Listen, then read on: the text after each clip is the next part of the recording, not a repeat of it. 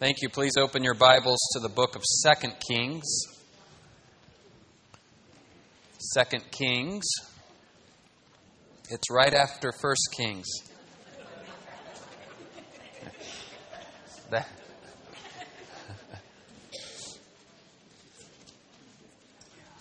And before Third Kings.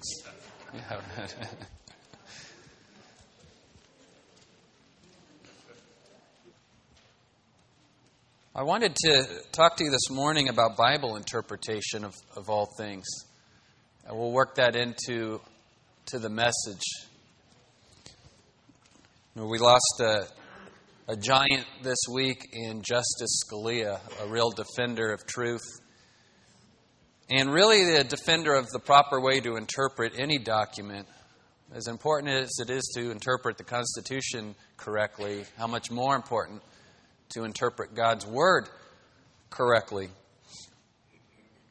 I hear many people say that they have difficulty reading their Bibles. We get saved, you know you're supposed to read your Bible, you start reading, and it, it is difficult. It reads different than a Reader's Digest or a text message or an email, the things we typically like to read. Well, why is that? Well, it was written long ago, but people are people.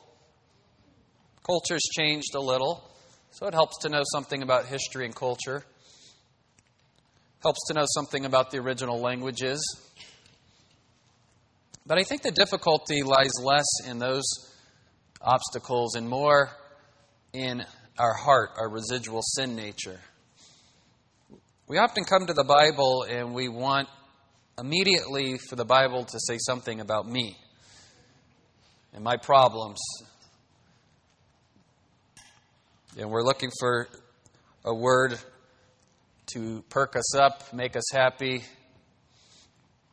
certainly the Bible's filled with the good news and a message of great joy, but without the bad news, there's no good news. Certainly, if you picked up any book and opened to the middle and started reading, you'd be lost. And so I've been very blessed, and I've heard great feedback from this endeavor to start at the beginning of the Bible and work our way through and see God's plan of salvation unfolding throughout history. Certainly, the first and foremost rule of interpretation is context is king. Context is king. Without context, you can make anything say just about anything you want it to. Justice Scalia was known as a textualist. A textualist. It's a great essay written by Dr. Albert Mohler, the president of Southern Seminary, the flagship seminary of the Southern Baptist Convention. If you go on his website, albertmohler.com, you can read that article about Justice Scalia. A textualist one who interprets the meaning of a text by its plain and normal language, not trying to read between the lines, not trying to take your interpretation and impose it on the text, text but to draw out of the text the meaning of the original author. We call that exegesis, knowledge out of the text instead of eisegesis, putting our own knowledge into the text. And yet, when we come to God's Word and start reading, and we read of this eternal God, in the beginning, God, and He created the heavens and earth and created us in His image and created us to have a relationship with Him, to glorify Him, to fill the earth, multiply and fill the earth, and have dominion over the earth to God's glory. It's not too long before we get to the third chapter and find out where we messed things up as humanity. And the essence of the fall of man was misinterpreting God's Word. Misinterpreting God's Word. And at the root of that misinterpretation was not trusting that God was truthful, not trusting that God had provided the best possible life. Not trusting that when God said, If you eat from the tree of the knowledge of good and evil, you will surely die, that that's what he meant. And so Adam and Eve were tempted by Satan to become the first reader response theory advocates. Reader response theory is a, a literary theory that, yes, the original author meant something when he wrote or spoke, but the hearer or reader of the message has the prerogative to supply the final interpretation of the text. Justice Scalia, as a textualist, said no, the Constitution means what it means when it was written, and it is up to us to interpret it in that fashion. But there's five justices on the court now who are reader response theory advocates. Well, they say it's not, not so easy, as simple as that. I mean, after all, I have my own ideas about what this text ought to mean. And before you know it, you can make the text say just about anything you want it to say. And it's exactly what Adam and Eve did. Did God really say you would die? Yes, He really said. So the first time they answer Satan, they're answering as textualist. Yeah, well, yes, that's what God really said, and death means death. And Satan tempts from another route. You won't really die. God knows on the day you eat from the knowledge of the tree of good and evil, your eyes will be opened and you will be like God, more like God. You will be able to determine good and evil. You'll be able to define truth. You'll be able to define your own reality, chart your own course, and decide what makes you happiest. All that's wrapped up in the fall of man. And we've inherited that nature. And because we've inherited that nature, it is natural for the natural man to want to interpret a text according to his own whims and his own desires. I see Stephanie Smith there. She asked me a question a few months ago. If that's the case, then how can we ever be sure we have the correct interpretation of any text? Great question, Stephanie. Thank you. Because those of us redeemed in Christ have been given the Holy Spirit to illumine and enlighten our minds. And when the community of believers study the text and use normal, plain, grammatical, historical rules of interpreting any text, the Holy Spirit will lead the people of God to the correct interpretation. And it protects the church from spurious interpretations, strange interpretations. Gee, I never heard that before. Probably because it's not in there. That's, if you're seeing something in the Bible nobody has ever seen, it's been two, you know, 2,000 years plus. You probably need to go back to the drawing room and study some more. Run your ideas past people of God, people who are living redemptive lives with fruits of repentance. Humble people who come to the text saying, We're going to be very careful with the text, and I'm even going to be suspicious of my own interpretation. And this is how we hammer out correct doctrine. And this is the way the Constitution was interpreted for years and years and years until the last 20 years. And now we see justices all over our country legislating from the bench. They will make the text say whatever they want it to mean instead of waiting for legislative bodies to change laws they don't like, they'll just reinterpret the law. And so we have to be careful when we come to the Word of God not to do the same. We read the text in the plain and normal language in which it was written, most of us in our English translations. And we ask, what did the message mean to the original audience? What did God intend to communicate to the original audience? Before I jump to application, I need to know what God meant when He spoke this to the original audience and draw the transcendent truth, transcendent truth that is for all people for all time. draw that transcendent truth into our modern context, and then application. We have a tendency to go to the text and want to start with application, and then we believe our application is the interpretation. It's the tail wagging the dog. Many times, the true interpretation of the text is the very thing my flesh doesn't want to hear about myself. So let's go to 2 Kings chapter 1, and I hope today to continue what's always been done from this pulpit for 25 plus years, which is to model correct Bible interpretation and then help you make your own individual application. I can't certainly make application for 250 people, but I can help you draw application out of the proper interpretation. 2 Kings chapter 1 Now Moab rebelled against Israel after the death of Ahab. Moab's the country just to the east of Israel, which would be modern day Jordan. And Ahaziah fell through the lattice in his upper chamber, which was in Samaria, and became ill.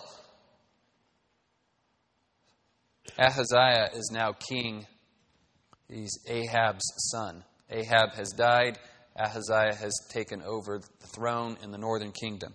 He falls through his lattice work in his upper chamber and becomes ill, possibly from uh, disease setting in. We're, we're not sure. Regardless, he sends a messenger and he says to them, Go inquire of Beelzebub, the god of Ekron, whether I will recover from this sickness. You may distinctly uh, remember Beelzebub from somewhere in the New Testament. That becomes a name synonymous with Satan. It literally means Lord of the Flies, where the title of that book comes from Beelzebub, Lord of the Flies.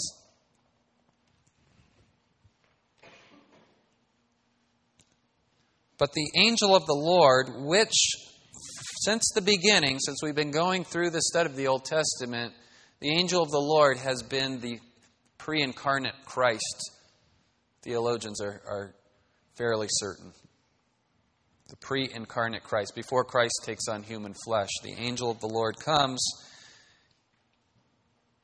and said to Elijah, the Tishbite, Arise, go up to meet the messengers of the king of Samaria, and say to them, Is it because there is no God in Israel that you are going to inquire of Beelzebub, the god of Ekron? Now, therefore, thus says the Lord. Thus says the Lord, the real God, the God who speaks. You shall not come down from the bed where you have gone up, but you shall surely die. Well, where have we heard, You shall surely die before? Then Elijah departed. Remember, Elijah's name means Yahweh is God. He's the true God. He's the God who speaks. He's the God who heals. He's the God who saves. He's the God who judges. He's the God who gives the law.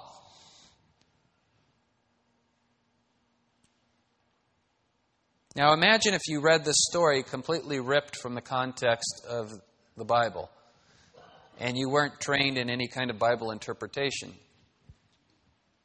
Or maybe you went to a church where the Bible was interpreted allegorically. You might come up with some ideas like, you know, whoa, I just installed some lattice work in my garden at home. I think God's speaking to me that I shouldn't walk on lattice. Or maybe he's trying to tell me that I spent too much money on my garden. Perhaps. Certainly, other places in the Bible tell us we spend too much money on frivolous things. And certainly, maybe the book of Proverbs tells us not to walk on lattice. I don't know. It sounds foolish. But this isn't what the Lord is saying to us. The lattice isn't the significant part of the text. What's the significant part of the text? Is it because there's no God in Israel that you are going to inquire of Beelzebub, Lord of the Flies?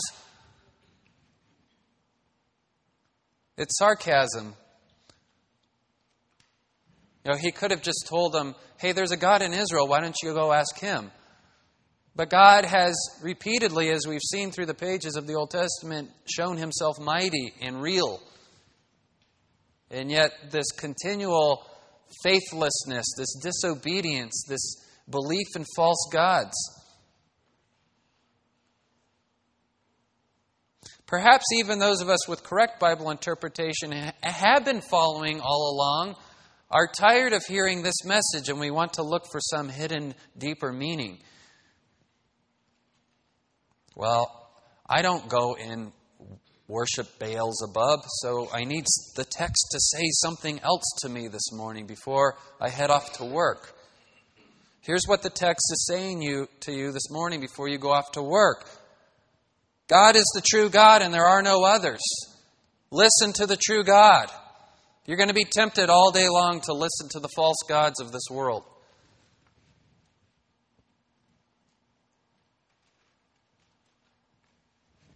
We need to hear that message over and over and over again. It, the, since God repeats himself over and over again, this message that he is the true God, we must be thick headed and dull in spirit and obstinate in our obedience.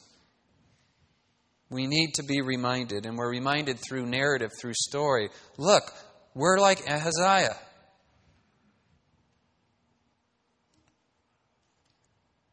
The instruction or the application then is to go home and search your life and see where am I like Ahaziah? Where do I inquire of the false gods of this world? When I have the true God who speaks to me.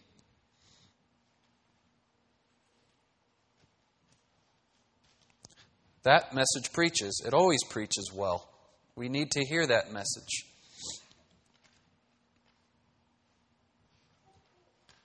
Once we have the true interpretation, which is man puts his trust in things that aren't real, which are not a proper foundation, then perhaps we could look back at the text and say, you know, a lattice is made to support the growing of a vine. Perhaps God, ironically, was teaching Ahaziah that because you put your trust in false gods, your foundation is going to crumble and cause your kingdom to die. Maybe. Maybe. But you must be careful trying to allegorize the Bible in that way. You will eventually turn the lattice into just about anything. It's not about the lattice. I looked up the word lattice in Hebrew. I worked, looked up the word lattice in the Greek Septuagint. I studied all about lattice and what it was like in the Old Testament. And I'm here to tell you this morning that the word means lattice. and it's a lattice. And Ahaziah fell through it and became ill. So don't focus on the lattice. His problem was that he went to inquire of false gods. That's the point of the passage. Let's move on. Ahaziah dies according to the word of the Lord which Elijah had spoken. And because he had no son, Jehoram became king in his place in the second year of Jehoram, the son of Jehoshaphat, king of Judah. Huh? What? Let me clear up confusion this morning, and let me clear up some confusion I inadvertently caused last week when I said Rehoboam and Jeroboam were brothers. They are not brothers. Rehoboam is the son of Solomon who took over the southern kingdom. Jeroboam was a servant, and a prophet of God came to him and prophesied and said that you would take over the ten tribes of the north. It was David's sons who fought over the throne. Solomon taking over the throne. In this case, there are two Jehorams in view. Jehoram was one of Ahab's sons, and since Ahaziah didn't have a son of his own, Jehoram took over as king in Israel in the north. Jehoshaphat is the good king in the south. He has a son named Jehoram. Often, kings, when their sons came of age, would co reign with their sons so their sons would learn the ropes. And sometimes the Bible will refer to the father as the king, or sometimes to the son as the king, or sometimes both at the same time as the king. So it can get very confusing when we see the name Jehoram if we're talking about the king of the north or the king of the south.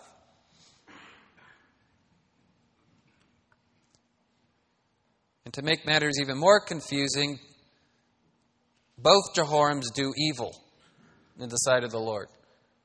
Even though Jehoram in the south had a righteous father, Jehoshaphat, as his model, he chooses to do evil once his father is gone.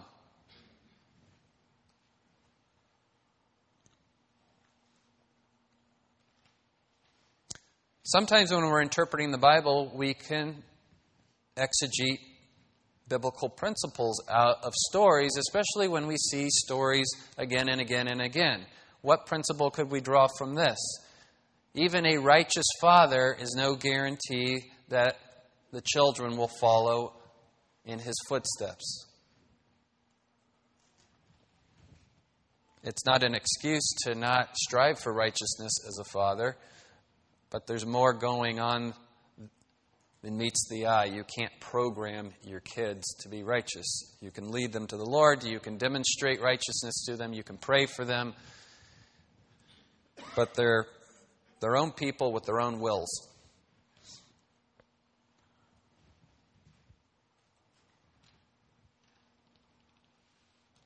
In 2 Kings chapter 2, we get the famous story of Elijah, J, passing the mantle to Elisha, SH. Elijah's name means the Lord Yahweh is God. Elisha's name means God is salvation. This mantle is not a piece of wood you hang over your fireplace. It's an article of clothing that Elijah would wear. When I was little, I always thought, how strange to carry this mantle around. And the Sunday school teachers just assume the children know what a mantle is.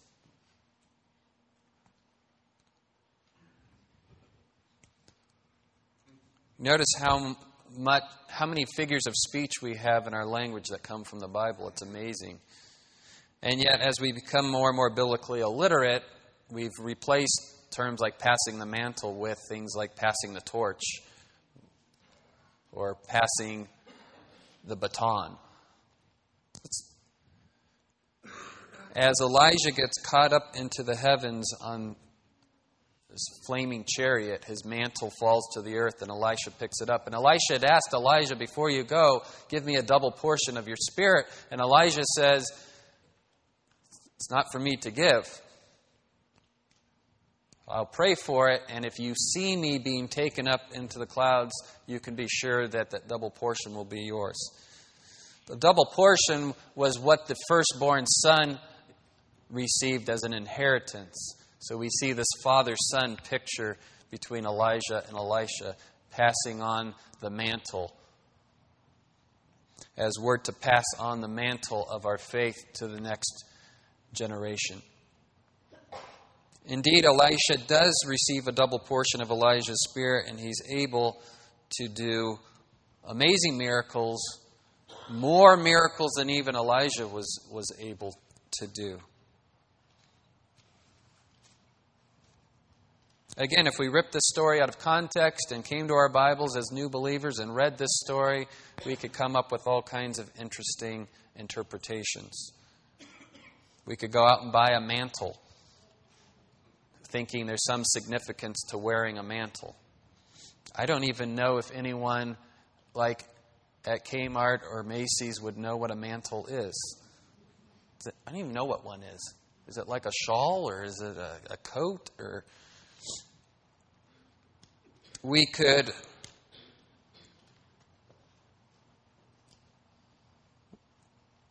ask God to give us a double portion of His Spirit, hoping that we too could go and perform miracles.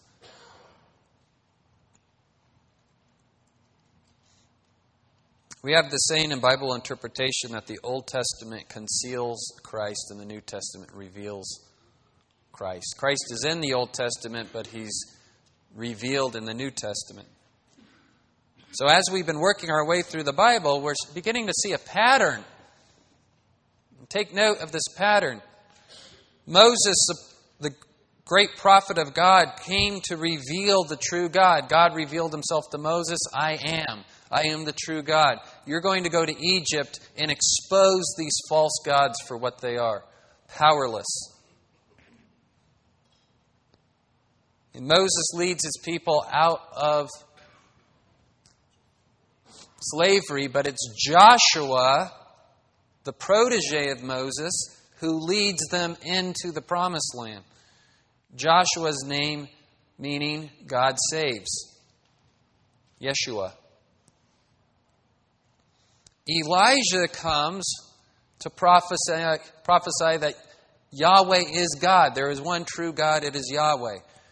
Elisha comes to bring salvation to the people in the form of amazing miracles of deliverance.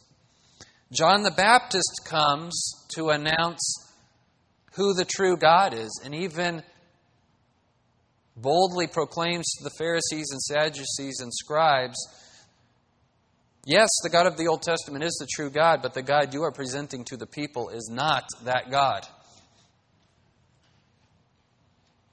Repent and be baptized and prepare and cleanse your heart for the coming of the true God.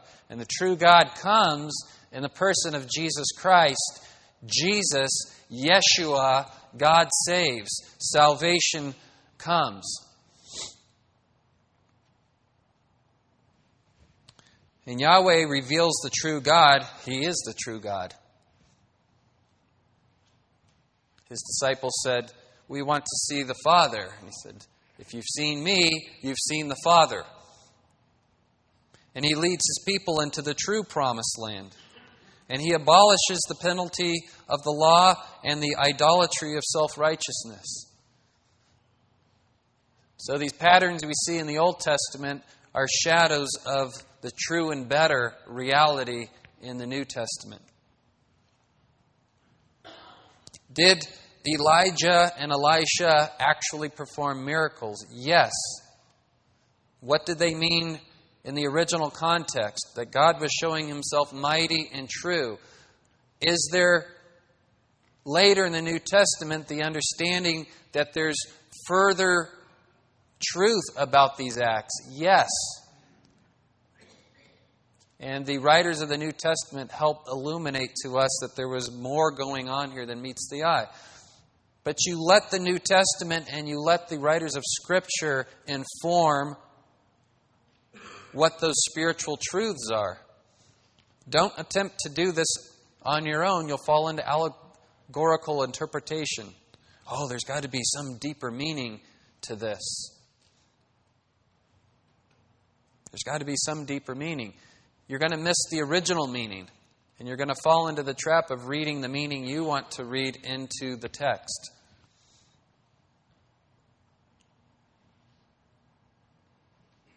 In 2 Kings chapter 3,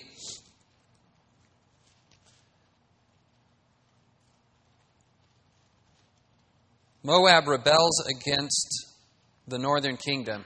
Every year they're supposed to bring a tribute to the northern kingdom. That's how you keep an opposing kingdom under your thumb. Make them come and pay a tribute that keeps them poor. And it's very humiliating to have to come and pay your enemies. I believe they had to bring something like 100,000 sheep every year. And one year they say, no, we're not bringing sheep this year. And Jehoram in the north goes to Jehoshaphat in the south and says, Join forces with me, and we've got to squash this rebellion. And of course, it's in the southern kingdom's interest to help out because Moab, if they get too powerful, will rebel against the southern kingdom as well. So they join forces, and Jehoram takes the lead and he says, We're going to attack Moab from the south. We're going to go under the Dead Sea because Moab doesn't fortify its southern flank. Because what fools would try to attack in the middle of the desert where there's no water? So they'd fortify their northern position and leave their southern flank unfortified. And Jehoram says, Let's attack from the south. They'll never suspect us. And halfway across the desert, they run out of water. And now they're trapped because they don't have enough water to move forward and they don't have enough water to get back home. And so Jehoshaphat says, We need help from God. Go seek the prophet. And Jehoram's like, We don't have a prophet. And Jehoshaphat says, What about Elisha? And you'll see again and again some pretty funny stories of the northern king saying, Well, I don't want to talk to that guy. He never tells me what I want to hear.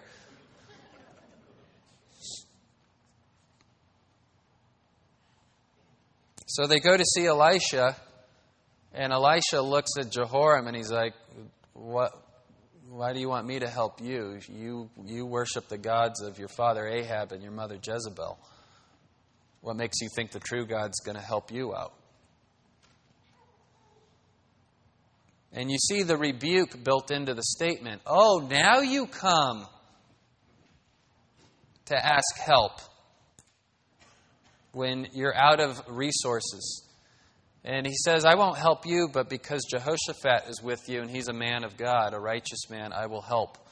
And he tells them to dig ditches. And in the morning, the ditches are filled with fresh water. And miraculously, the troops and all the animals are rescued. Elisha, God saves, God delivers. And through these miracles, the miracles demonstrate that God is the true God and He has the power to save, and He alone has the power to save.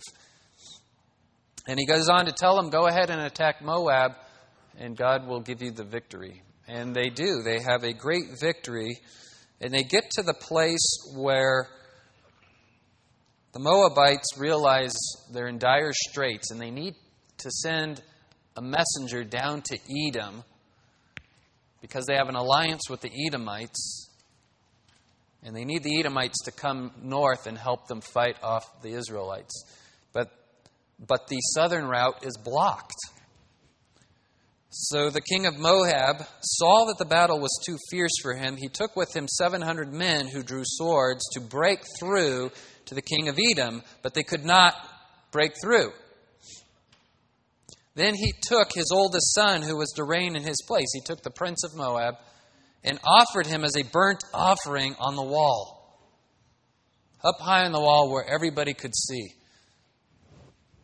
I think this is where that scene in Lord of the Rings comes from, where the king, in his desperation, tries to burn his son alive. And there came great wrath against Israel, and they departed from him and returned to their own land. The commentators have a difficult time interpreting this last sentence. The, the best I could interpret it is that just the horror and wickedness of seeing this king burn his son alive was enough to send the Israelites home. And the Moabite army, seeing their prince burned alive, caused great wrath to well up in them against Israel. Instead of seeing we brought this calamity on ourselves, they said if it wasn't for Israel, we wouldn't have had to resort to this. And great wrath against Israel. It made them fight more fiercely. Regardless of the interpretation, the point that we want to draw out of this text is how demonic and satanic idolatrous religion is to ask its adherents to burn their own children to death in order to appease their God. And again, Christ is concealed in the Old Testament but revealed in the New. Just like in the story of God asking that Abraham sacrifice Isaac, but God provides a substitute. The true God doesn't ask us to sacrifice our children to appease his wrath. The true God sacrificed his own son to appease his wrath. And false religion always twists and perverts the truth. And so the application I would draw from this text is where in my life do my false idols demand that I sacrifice my children?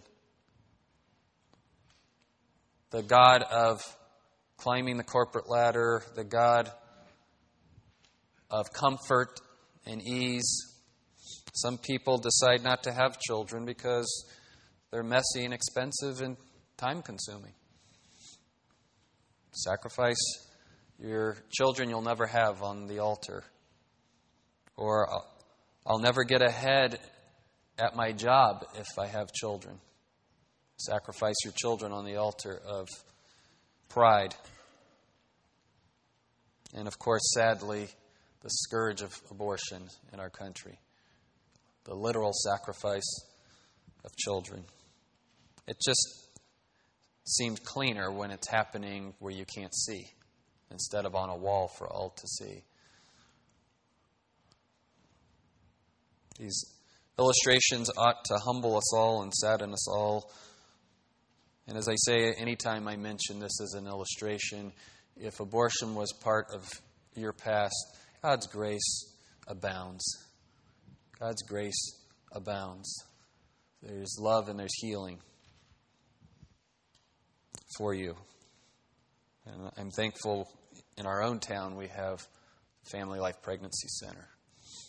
And you can get counseling and you, you can get help and find healing and cleansing in God's forgiveness.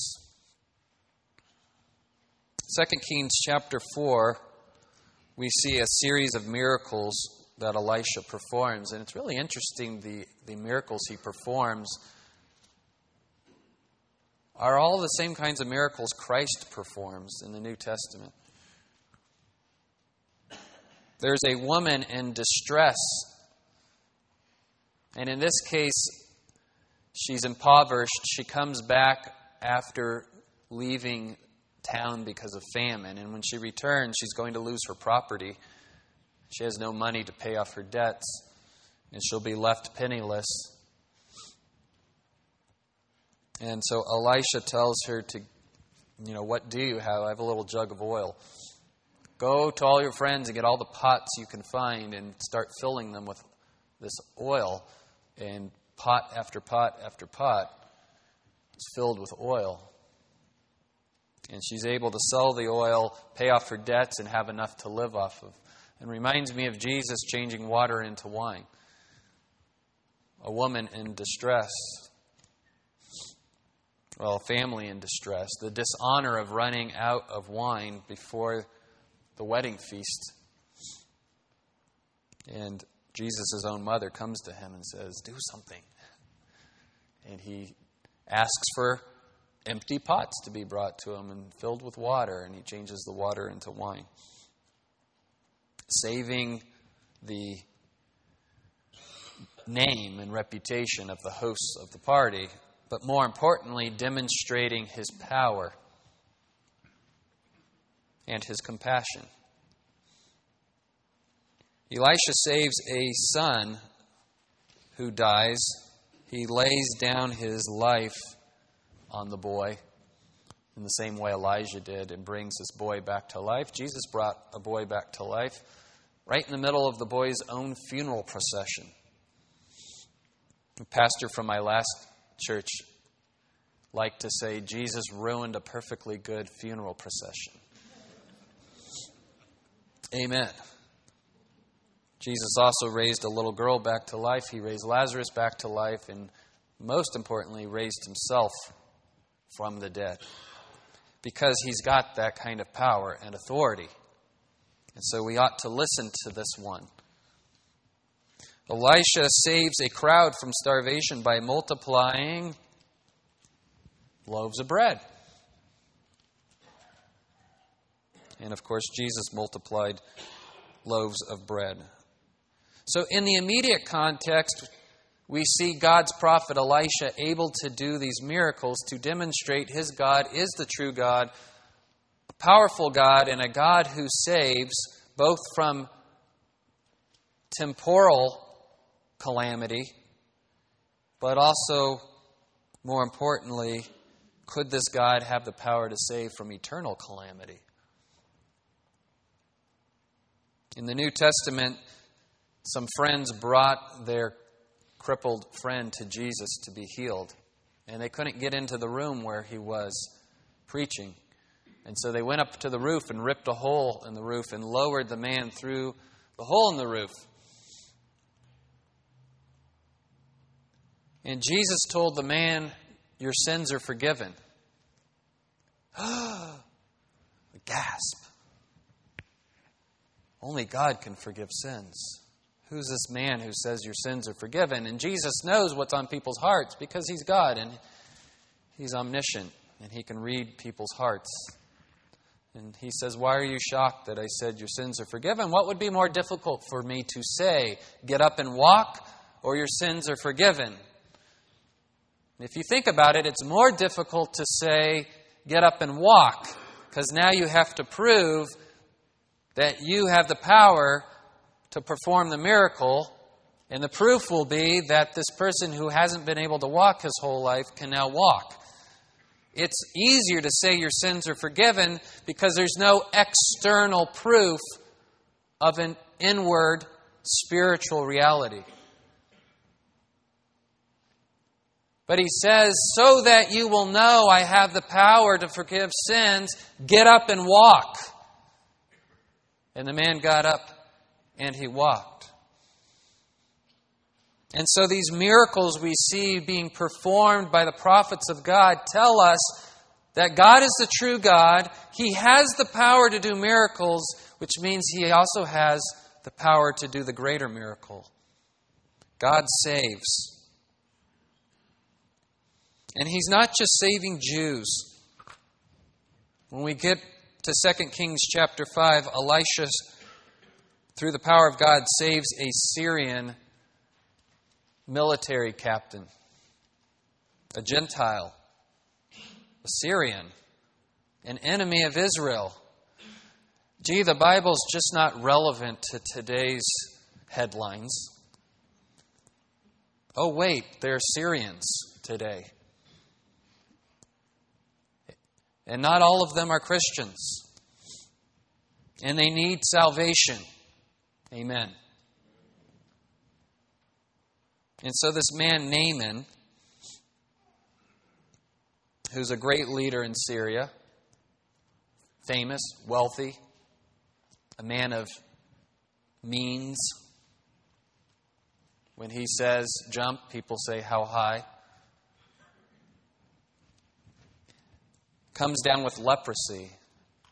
How humiliating. Nothing you can do about it. No cure. And in the irony of all ironies, Naaman means beautiful one. And leprosy makes you look hideous. And nobody wants to go near you.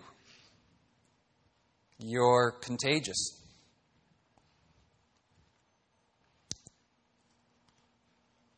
And all his authority on earth is completely useless. So you're drawing the spiritual conclusions already, but that's okay because you've properly interpreted what's going on here in the original context. A very powerful man has a disease he can do nothing about. We are all very powerful people who have a disease we can do nothing about. It's called sin. Very accomplished people in this room. I'm just glancing around and you're good folk and you accomplish much in your work life and your home life and in your service to God, but we're all afflicted with a leprosy, so to speak. Get this Naaman and one of his raids into Israel takes back slaves with him from Israel, and he has this little Israeli girl as a servant in his home. And she knows about Elisha and knows about his power. And she says to her master, If you only knew Elisha, he could help you. And Naaman is so prideful that he's offended. I'm not going to Israel to ask for help. We've got our own gods our own prophets here, but they can't do anything to help him. And so, in his desperation, he's ready to try inquiring of the prophet. And so he goes to the king of Syria and says, Can you write a letter to the king of Israel? Kind of uh, ambassador going across the border and don't harm Naaman. diplomatic immunity kind of thing. And so Naaman takes his entourage with him, and Elisha refuses to meet him in person. Which, in an honor shame culture, could you imagine the slap in the face that would be? Do you know who I am? I'm Naaman, the great warrior of Syria. And Elisha sends word that Naaman's to go wash in the Jordan seven times, and now he's even more furious. We've got better rivers back in Syria. And I do wash regularly, thank you very much. It's not going to do anything.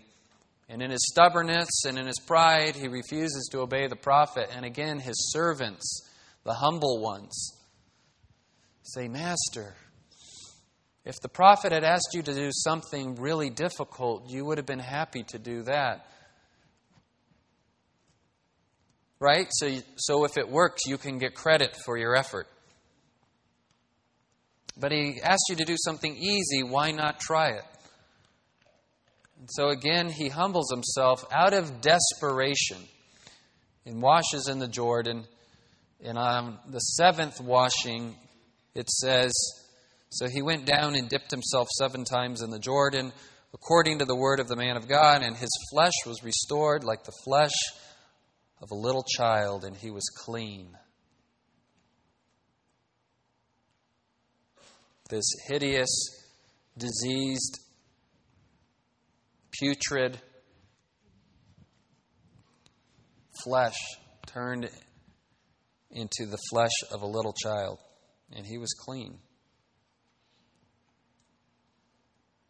I love being behind a baby in church during worship, and I just love looking at their skin, baby skin. It's so clean and so pure, and children and babies represent all that seems innocent and good.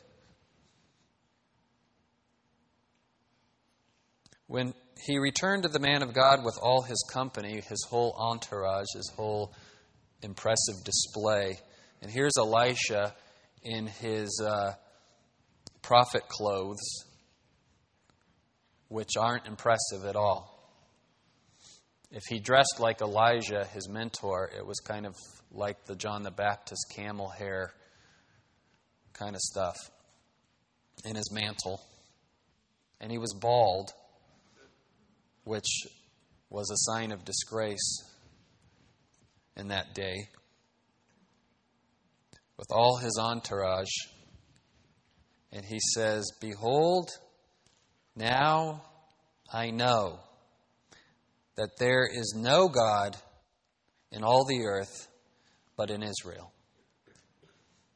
Not just that there is a God in Israel, but there is no other God than the one in Israel because he asked all the other gods to heal him and they couldn't. So please take a present from your servant now. Hard to say if this was a gift to say thank you, but as Nathan, the associate pastor, not the prophet,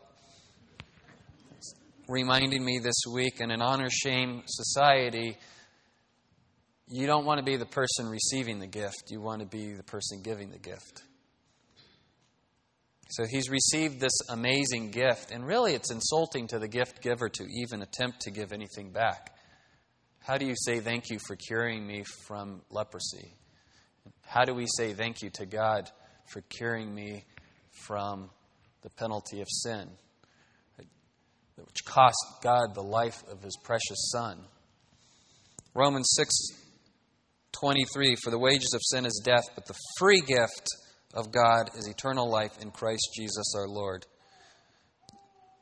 Elisha said, As the Lord lives before whom I stand, I will take nothing. And he urged him to take it, but he refused. We can draw this spiritual truth out of this passage Take it into the New Testament. In the application here, beloved, stop trying to pay back God for your salvation. It's insulting.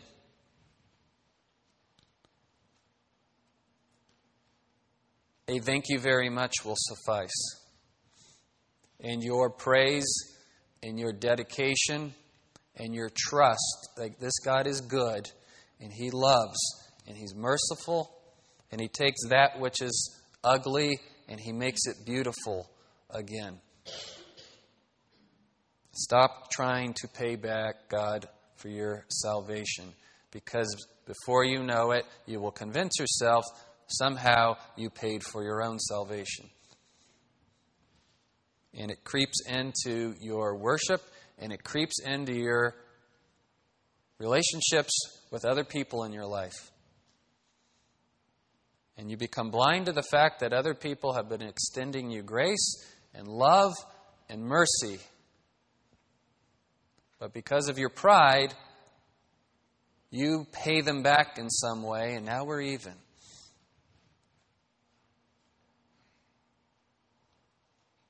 You convince yourself that you're not as bad as you think. And your spiritual leprosy is not as ugly and wretched as you think. And you become a person who doesn't say thank you to others. You become a person who's ungrateful and discontent. You become a person who thinks you're a victim all the time and you're filled with self pity. But people who know that they've been given grace are the most grateful, humble, loving people on this planet, and that is what every Christian should be. If you see ugliness in your life and a lack of humility and love, I tell you, go to the foot of the cross and stay there and don't leave and do not pass go and do not collect $200 until the point hits home that God saved you from an ugly, wretched disease that you could not save yourself from. And He did it for free. But it cost Him everything. The first fruit of the Spirit is love. Love, joy, peace, patience, right? Love. The first fruit, the most important fruit. Paul in 1 Corinthians 13 says, You could have all the gifts in the world, but without love, you're a clanging gong and a noisy cymbal. Love. And in Ephesians 4, he says, Walk worthy of the calling with which you have been called. And he starts with, Put on humility. We ought to be the most humble, loving people this world has ever seen. Well, I hope this helped you with your Bible interpretation. Your job this week is to work on the application. Where, where do I need more humility? Where do I need more gratitude to say thank you for my salvation and the gifts the people all around me have been giving me all along? And where, where am I tempted to listen to the false idols of this world and not listen to the true God, the God who speaks and the God who has the power to save? Let me pray for you and you pray for me. Father God, thank you for being real and for your word being truth and life. And give us the ability by your Spirit to interpret the word correctly and apply it. Help us fight against the temptation to make the Bible say what we want it to say. Make us humble and loving. Give us eyes to see and ears to hear and a heart that obeys. In Jesus' name, amen. Amen.